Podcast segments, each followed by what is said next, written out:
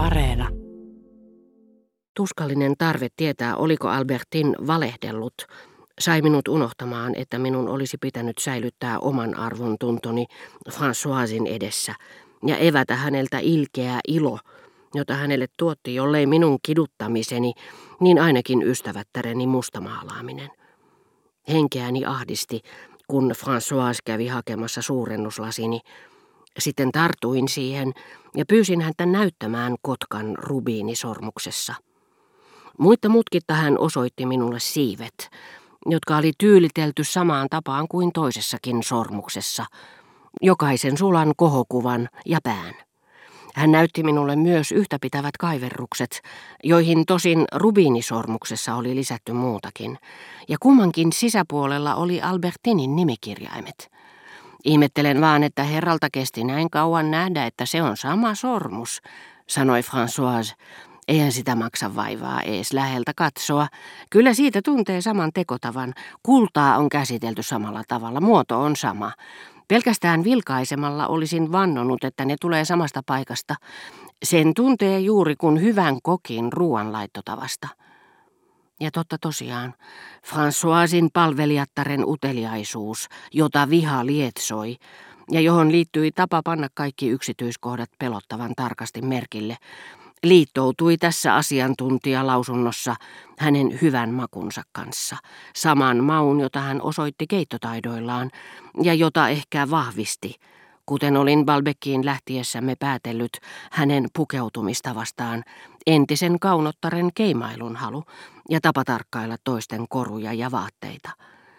Eikä sydämeni olisi voinut hakata kovempaa, vaikka olisin jonakin päivänä, jolloin tunsin juoneeni liian monta kupillista teetä, erehtynyt lääkepullosta ja ottanut veronaalin sijasta kofeiinitabletteja. Pyysin Françoisia lähtemään huoneesta. Olisin halunnut tavata Albertinin välittömästi. Hänen valheensa kauhistutti minua.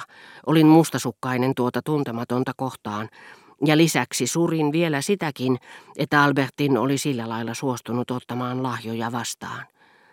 Tosin annoin hänelle enemmän lahjoja itse, mutta nainen, jota ylläpidämme, ei vaikuta meistä ylläpidetyltä naiselta niin kauan, kuin emme tiedä, että muutkin ylläpitävät häntä. Ja sittenkin, koska olin jatkuvasti tuhlannut hänen takiaan niin paljon rahaa, Olin hyväksynyt hänet tästä moraalisesta alennustilasta huolimatta. Olin ylläpitänyt tätä alennustilaa. Olin ehkä kasvattanut sitä, ehkä jopa luonut sen. Ja koska meillä on kyky keksiä tarinoita tuudittaaksemme tuskamme uneen, koska meidän onnistuu nälkään kuolemaisillamme vakuuttaa itsellemme, että pian joku tuntematon jättää meille perinnöksi sata miljoonaa, Kuvittelin, miten Albertin sylissäni selittäisi, kuinka hän oli ostanut toisen sormuksen siksi, että oli samanlainen, kuinka hän oli itse kaiverruttanut siihen nimikirjaimensa.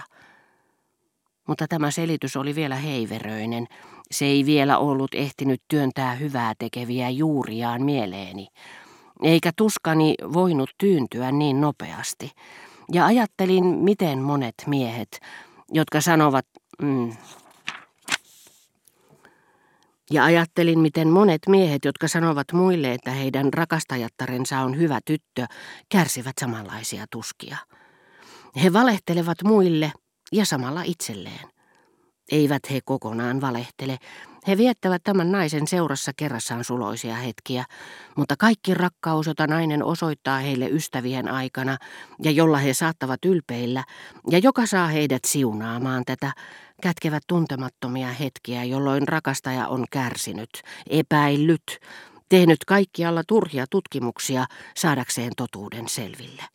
Tämmöisiin kärsimyksiin yhdistyy rakastamisen ilo. Ilo siitä, että saa ihastella naisen tyhjänpäiväisimpiä puheita, jotka tietää tyhjänpäiväisiksi, mutta jotka hänen tuoksunsa parfymoi. Sillä hetkellä en voinut enää nauttia siitä, että muistoissani hengitin Albertinin tuoksua. Masentuneena, molemmat sormukset kädessäni, tujotin säälimätöntä kotkaa, jonka nokka raateli sydäntäni, jonka sulkakuvioiset siivet olivat vieneet luottamukseni ystävättäreeni ja jonka kynnet estivät murtunutta mieltäni hetkeksikään pakenemasta kysymyksiä, joita herätti tämä tuntematon mies, jonka nimeä kotka kaiketi symboloi, antamatta minun silti lukea sitä, Mies, jota Albertin ilmeisesti oli joskus rakastanut ja jonka hän oli taas uudelleen tavannut vain vähän aikaa sitten, koska juuri sinä niin suloisen viihtyisenä päivänä, jona kävelimme yhdessä Bulonien metsässä, olin ensimmäistä kertaa nähnyt tuon toisen sormuksen, jossa kotka näyttää kastavan nokkansa rubiinin heleään vereen. Vaikka kärsinkin aamusta iltaan Albertinin lähdöstä, se ei tarkoita, että ajattelin vain häntä. Hänen viehätysvoimansa oli jo pitkän aikaa ulottunut asioihin, jotka lopulta olivat varsin kaukana hänestä, mutta silti niitä yhä sähköisti sama mielenliikutus, jonka hän itse minussa herätti. Niin että jos jokin sai minut ajattelemaan Incarvilleä tai Verdeääneä tai Lean uusinta roolia, mieleeni hulvahti kärsimysten aalto. Toisaalta taas se, mitä kutsuin Albertinin ajattelemiseksi, oli minulle sama asia kuin ajatella niitä keinoja, joilla saisin hänet palaamaan. Tapaisin hänet, saisin tietää mitä hän teki.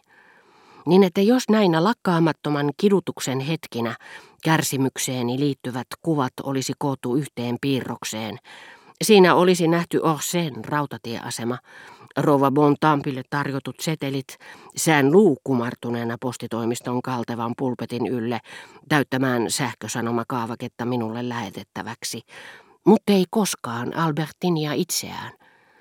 Elämämme kaikissa vaiheissa itsekkyys pitää koko ajan silmällä minuutemme kannalta kallisarvoisia tavoitteita, mutta ei katso koskaan tätä minää itseään, joka niitä lakkaamatta tarkkaa.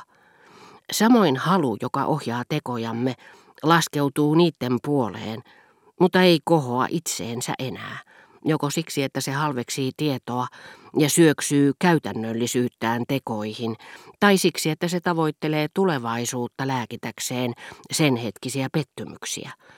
Tai sitten se henkensä velttoudessa mieluummin laskettaa alas pitkin mielikuvituksen viettäviä rinteitä, kuin kiipeää ylös pitkin itsetutkistelun kiperiä jyrkänteitä.